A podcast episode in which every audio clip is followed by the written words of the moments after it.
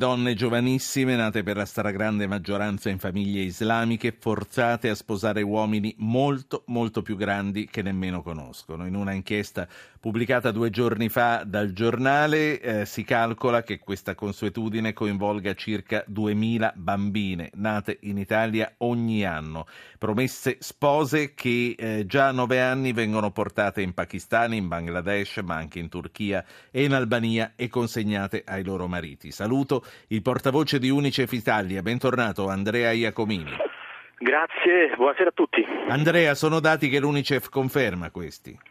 Sì, anche se purtroppo parliamo di un fenomeno che io ho definito invisibile, non esistono degli strumenti di accertamento reale come per altri fenomeni per i quali possiamo scientificamente affermare che il numero sia fissato a 2000. Certo è eh, che oggi dalle evidenze che abbiamo, dalle denunce, da un lavoro che è stato fatto da una serie di associazioni sul territorio, dal Centro Nazionale Documentazione per l'Infanzia, possiamo dire appunto che ci sono 2000 casi eh, di questo tipo, anche se diciamo, eh, sono aumentati un po' po' nel corso degli anni, perché circa dieci anni fa ne registravamo molti di meno, eh, oggi diciamo nel, nel, negli ultimi due anni invece si registra un certo dato costante di, di, questo tipo, di questo fenomeno. Ma invisibili al punto che nemmeno voi ve ne siete mai occupati più di tanto? No, noi abbiamo, come ho specificato anche in altre interviste, un mandato internazionale che quindi ci impedisce di occuparci eh, specificamente di cose che avvengono in Italia. È chiaro che come per altri fenomeni... E perché? Eh, eh, perché purtroppo diciamo, i, i, comitati nazionali eh, del, dell'Unicef si devono occupare di raccogliere fondi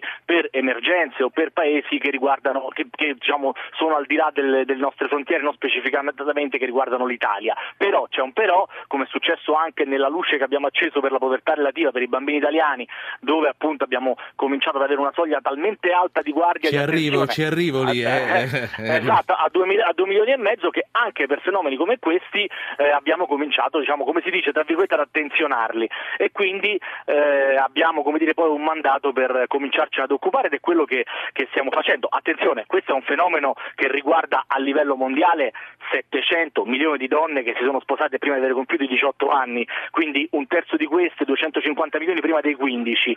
Quindi no, le dimensioni delle cose di cui si occupa Unicef a livello mondiale sono enormi. In sì. Italia ci cominciano ad essere delle evidenze e soprattutto quando si tratta di, viola- di violazione dei diritti delle donne e delle bambine chiaro che dobbiamo intervenire. No, anche perché comunque. qui in Italia sotto i 18 anni non ci si può sposare, ci si può sposare a 16 ma se ci sono ragioni ben precise. Io le voglio chiedere che cosa sì. possono e debbano fare anche le scuole, eh, i maestri e le maestre eh. che bene o male potrebbero accorgersi di qualche cosa, soprattutto quando non li vedono più.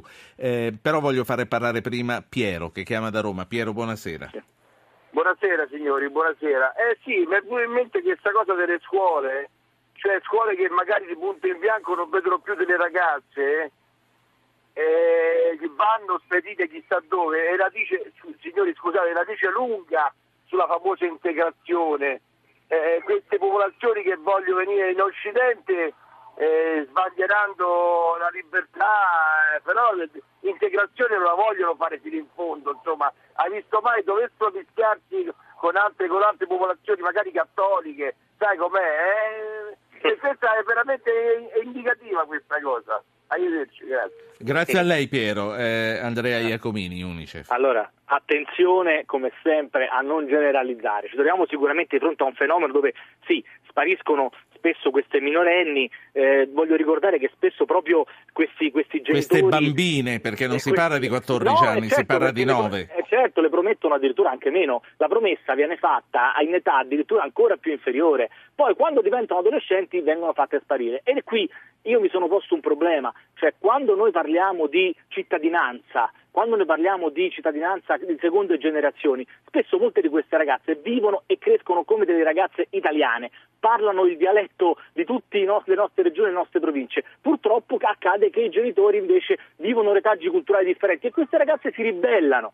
Allora noi dobbiamo dare a queste ragazze gli strumenti. Allora, tu, lei giustamente diceva la scuola, ecco la scuola sì è fondamentale perché comunque se nei paesi dove noi operiamo l'istruzione è l'investimento più potente che una nazione può fare per combattere questi fenomeni, qui è chiaro che il dialogo con gli insegnanti, le associazioni che sono poche ma sono assolutamente molto molto attive in questo senso possono aiutare a denunciarlo. Non dimentichiamo che queste ragazze spesso hanno paura dei legami familiari che hanno, non se la sentono di denunciare il proprio padre, non se la sentono perché hanno tremendamente paura di distruggere una situazione di questo tipo. È accaduto, è accaduto a una ragazza pakistana di dover andare per ben due volte in Pakistan e poi tornare in Italia e poi dover tornare lì perché il padre tentava a tutti i costi di darla sposa senza mai denunciare questo fenomeno. E poi quando è stata denunciata è stata portata in una casa di, di, di, di accoglienza per ragazze ehm, di questo tipo. Oggi dobbiamo metterci nelle condizioni naturalmente di aiutarle certo. maggiormente e specialmente a denunciare. E sì. questo è quello che noi vogliamo. È accaduto fare. anche che ragazze che, come scriviamo noi sui giornali, volevano vivere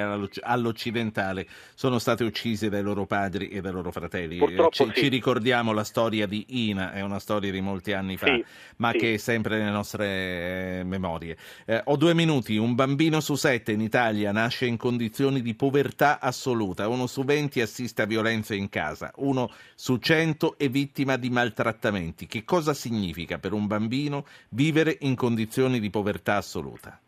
Eh, viviamo un'epoca storica davvero drammatica per i bambini, a livello globale perché sono colpiti mai come oggi da guerre incredibili, a livello italiano perché purtroppo assistono sempre di più ad un, ad un aumento di questo fenomeno. Voglio ricordare che in Italia, ancora un altro dato, 2 milioni e mezzo sono i bambini che vivono in povertà relativa, sono bimbi che non fanno un pasto al giorno, sono bimbi che non hanno una cameretta dove studiare, sono bimbi addirittura che non hanno neanche il regalo da portare a una festa dei propri compagni. Questo vuol dire che c'è un problema, le famiglie sono sempre più povere, purtroppo eh, noi l'abbiamo detto più volte nel nostro report card, che è uno studio che abbiamo fatto ad hoc, c'è bisogno di un welfare ad hoc, di investimenti in questo senso e non c'è dubbio che eh, questi fenomeni sono figli della, della, crisi economica che ancora ci portiamo dietro, ma la violenza viene da molto più lontano, abbiamo naturalmente queste famiglie sempre più distrutte, queste situazioni dove spesso eh, i problemi tra un padre e una madre si riversano su, su questi bimbi innocenti e aumentano sempre più questo tipo di violenza. È un quadro a tinte fosche, devo dire, e c'è bisogno naturalmente di più scuola, più istruzione, più attenzione e naturalmente più dialogo dentro le famiglie. Non è facile. Le opportunità di emancipazione sono calate rispetto al passato per i bambini che nascono in queste situazioni, in queste famiglie? Ma oggi esistono delle, delle, reti naturalmente alle quali ci si può appellare, non c'è dubbio che eh, spesso si, si, tende in questo momento a chiudersi maggiormente eh, per via de- della crisi, per via della situazione economica in se stessi e quindi diciamo, un individualismo così forte porta alla mancanza di confronto e i bimbi naturalmente ne, ne fanno le, le, spese. Esistono delle reti, ma la scuola in questo è sempre più importante. È il luogo dove i bambini, non dimentichiamolo, passano più tempo ed è lì che bisogna mettere nelle condizioni di denunciare. Andrea Iacomini, portavoce di Unicef Italia, la saluto, la ringrazio per essere stato con noi.